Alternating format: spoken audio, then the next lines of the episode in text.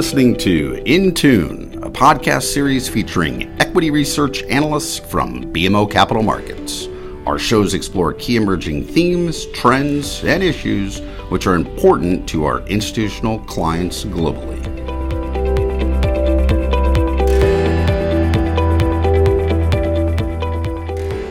Hi, my name is Ben Pham, Managing Director in the Equity Research Department at BMO Capital Markets. Also joining us are my partners, Danilo Juvane, who covers U.S. pipelines and MLPs, and also Jim Thalacker, covering U.S. utilities. Among the three of us, we cover over a trillion in market capitalization.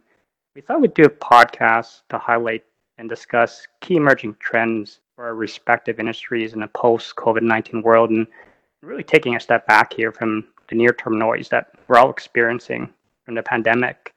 And specifically, we wanted to touch on topics including uh, potential strategic repositioning, M&A potential, ESG implications, also our thoughts on long-term growth rates and where the sectors should trade coming out of this pandemic.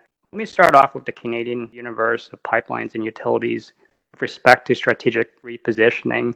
Certainly, this pandemic has driven a a sharp divide between the haves and have-nots between the sector and and the conversation about resiliency is is key for the buy side investors that we speak to. And we're noticing a couple of things that are standing out on on the haves uh, one is diversification the cash flows. The second is scale. And the third is the percent of contracted assets. Ultimately we think companies on the have nots that have not achieved or have a high percentage of, of these attributes will will seek to to gain them uh, coming out of, of this this crisis that we're seeing. I also do see a review of supply chain, and whether it's employees or equipment, and ultimately this could potentially drive higher costs on the supply chain side of things. I wanted to pass it over to Jim on a U.S. utilities side, and also wondering what your thoughts are, Jim, on strategic reposition within the names that you cover. Hey, Ben, thank you so much. Uh, in terms of strategic repositioning, we see probably more tweaks than we see any real wholesale changes. Uh, specifically, we would expect companies and, their commissions to likely add further enhanced bad debt or COVID related cost tracking or regulatory mechanisms to their arsenal. And we could also see some accelerated move towards formula rate adoption and or multi-rate uh, year constructs to add clarity to the revenue side of cost of service rate making. In terms of power specific companies like Exelon that have a significant exposure to uh, commercial and industrial power demand in their competitive retail business, we could actually see a change in the contract structure that allows them to collect fixed cost or other load specific costs they are not able to pass on due to demand destruction to limit the negative margin impacts that they've incurred in this recent downturn. And then finally, we think it'd be overall, it would be prudent for utilities to have a slightly thicker credit buffer defined by adjusted FFO to debt and likely added liquidity facility access. Some of this will definitely depend on the final regulatory outcomes after the crisis sort of works through the regulatory process but much of my universe, the credit metrics have been pegged to the downside ratings thresholds for most credit ratings, giving the companies minimal uh, cushion. So while we would note that most of our companies have not had issues securing addition, additional liquidity or issuing debt, we would think that longer term, if this becomes a more prevalent issue, we could actually see the group look to have a slightly uh, better liquidity profile.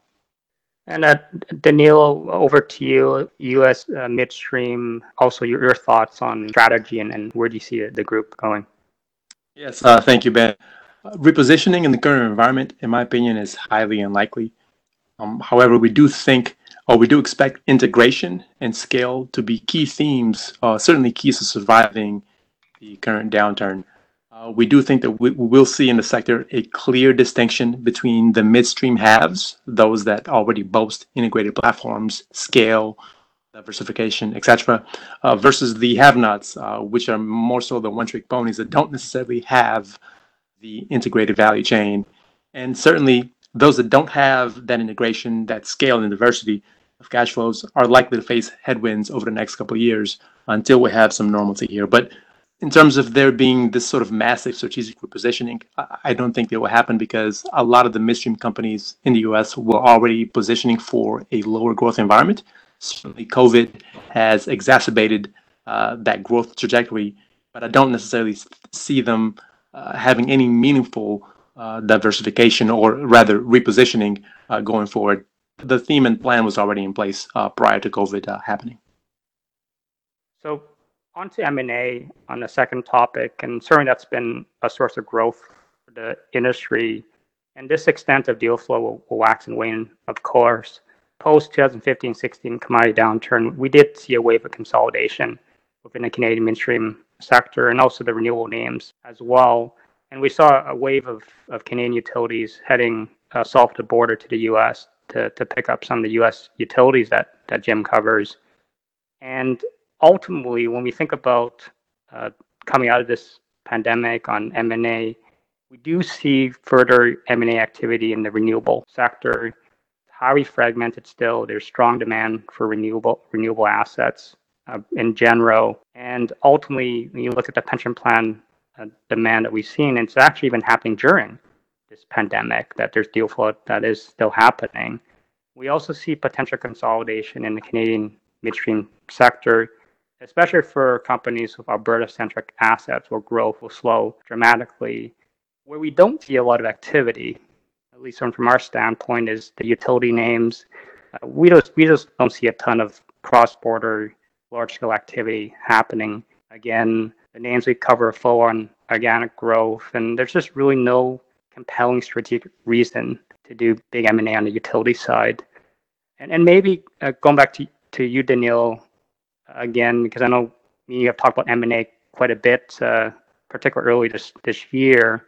Uh, what are your thoughts on M&A potential? And, and also would love your thoughts on another important theme is it on the ESG side of things. So M&A and sector consolidation has been a midstream theme really since the 2016 downturn, but it hasn't really played out to the level that many expected. We've seen some sector rationalization already happening, but it's been mostly MLP roll-ups or PE, uh, private equity buying midstream companies. And acquisitions within the sector itself has been pretty limited, with the exception of maybe Enbridge buying Spectra, TransCanada buying Columbia, and Energy Transfer buying SemGroup. Uh, th- those would be the transactions that come to mind. So going back to the 2016 downturn, most management teams thought that the sector was going to go through a V-shaped recovery and therefore they refrain from engaging in, in M&A, especially as sellers. Uh, there was a belief that the energy boom or the energy market was going to return. So we don't think that that's the prevalent belief today. And while we don't think that M&A is going to be a big theme near term over the next 12 to 18 months, longer term, I think that there will be appetite for M&A, especially as some of these teams or companies rather that don't have the scale, the integration, and diversification continue to be challenged in the sort of era of lower midstream growth. So long term, M&A will definitely be a key theme. Near term, we don't think will be as pronounced as many may expect. With respect to ESG, that was definitely a pretty resonant theme with investors in 2019.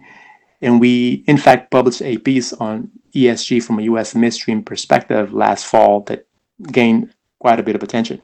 Going forward, I think that ESG will be a structural theme for the sector.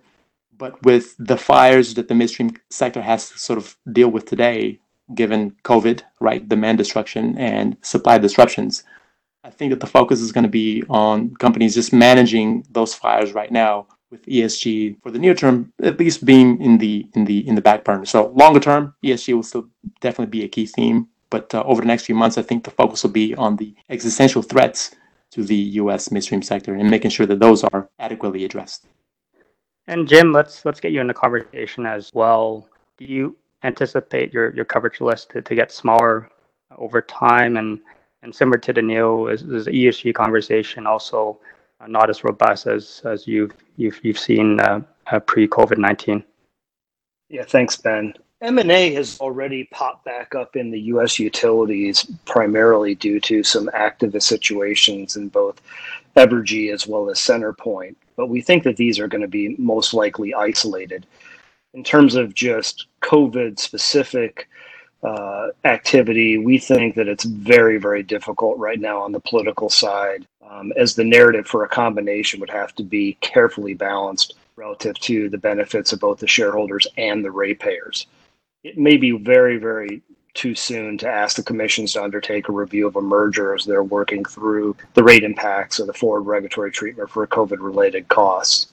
Intermediate to longer term, we can definitely see the benefits um, of a balanced merger proposal as it creates O&M costs that actually not only allows uh, more investment both on the reliability as well as sort of grid resiliency, but we also think that it allows companies to further decarbonize their generation portfolios, which has been a theme that's been growing over the last two years and literally exploded at the end of last year.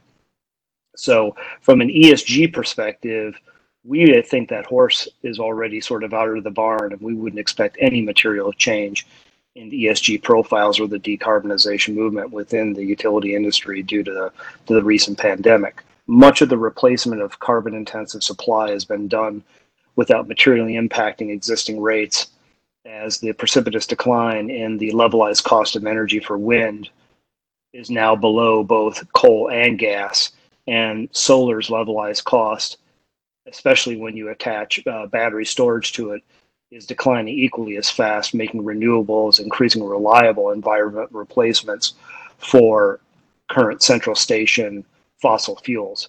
So we would see this continuing to be a theme for the next three to five years. And it's actually part of the underlying growth rate that's been supporting my group in the US.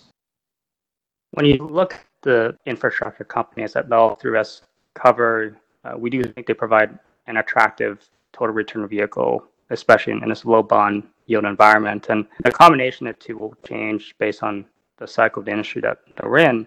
Uh, for sure, COVID 19 has, has taken a bite of near term growth. Some of this growth will come back, uh, some unfortunately won't. And, and with that, there are some, some valuation implications uh, to think about. On the pipeline growth side, uh, for sure, the days of 8 to 10% growth are behind us. That's been a trend we've been seeing over the last few years. We think at best we're seeing 5% growth. In addition to that, though, we, we think a portion of this growth uh, will be driven by other sources, particularly cost efficiencies, share buybacks, and debt reductions. And so the source of the growth will also be different post COVID than pre COVID.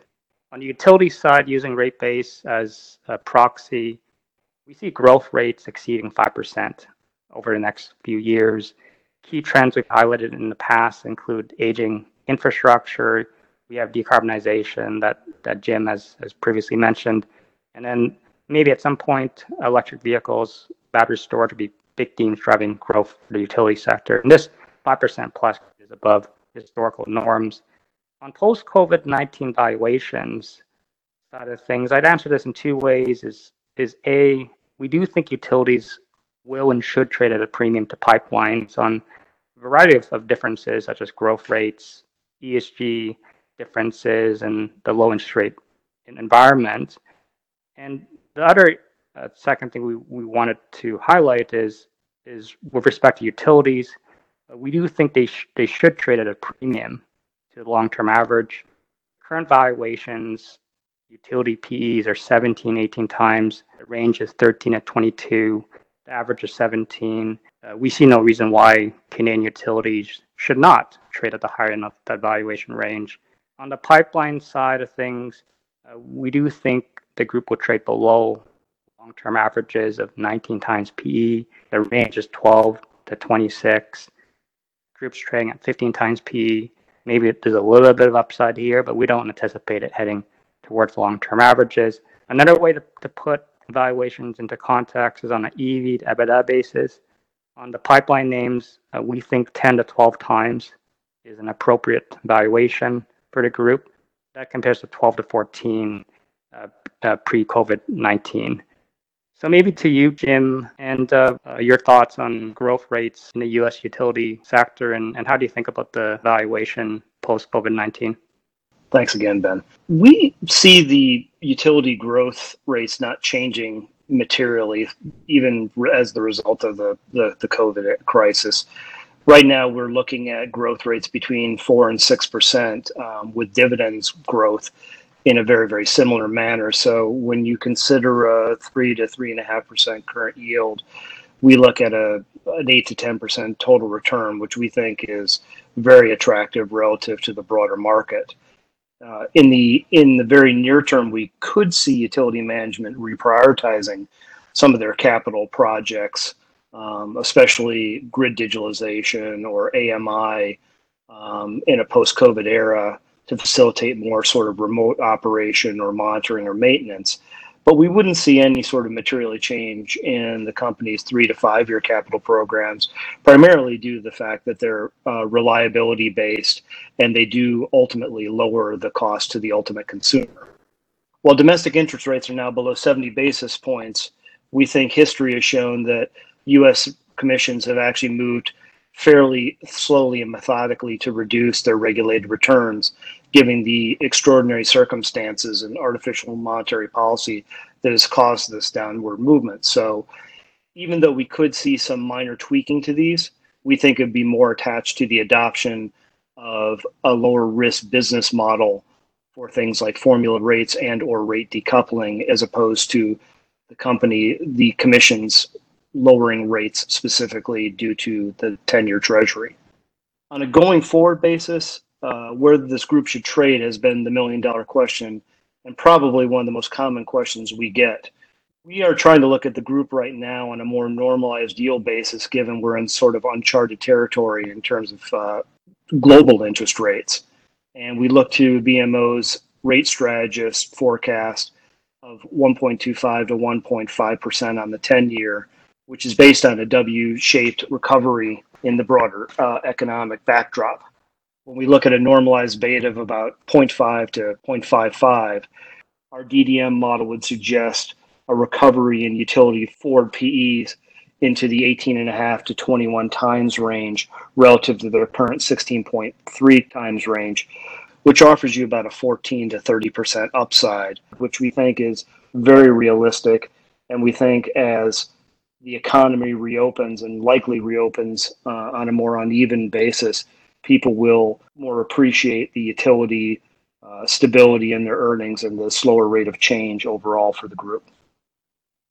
Okay, let's pass over to uh, Danilo and uh, your thoughts, uh, Danilo, on U.S. midstream. How's that compared to the Canadian side? I mentioned 5% or below growth. And also on, on the valuations, is, is 10 to 12 times also what, what you're thinking as well? That's exactly right. So midstream growth is largely driven by upstream activity, as you well know.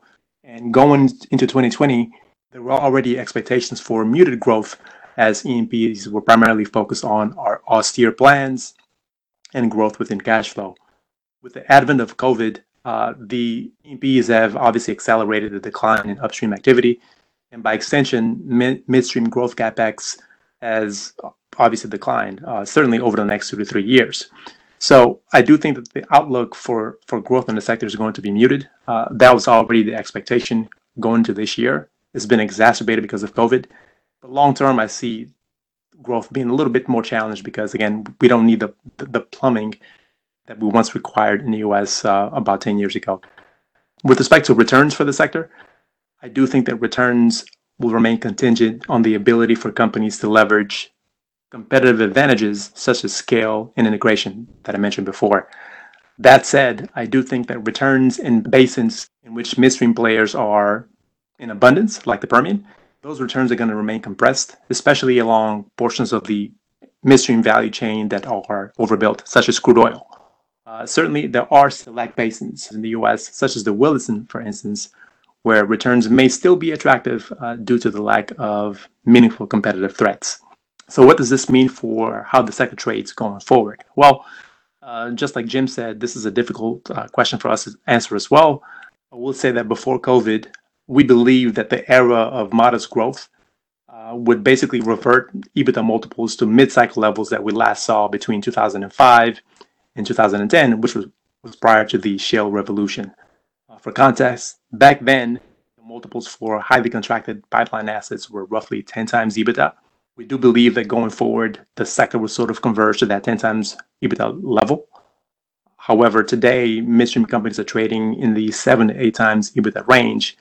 But as we work out through the COVID situation here, I do think that there will be a convergence of the multiples to that 10 times level going forward. But again, I will underscore that that will be more so for assets that are highly contracted, uh, whereas the assets that have more commodity price exposure and cash flow volatility will probably trade below 10 times longer term.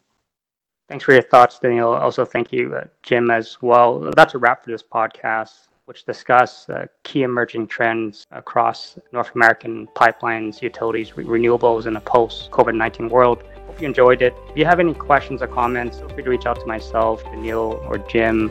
Thanks again for listening and, and look forward to catching up with everyone in person, hopefully sooner than later.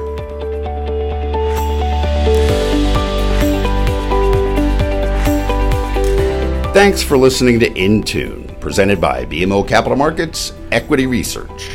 You can subscribe to Intune on Apple Podcasts, Spotify, Google Podcasts, and other podcast providers. Or visit our website at researchglobalzero.bmocapitalmarkets.com to listen to more podcasts. Until next time, thank you for tuning in. To access our full disclosures, please visit researchglobalzero.bmocapitalmarkets.com slash public dash disclosure.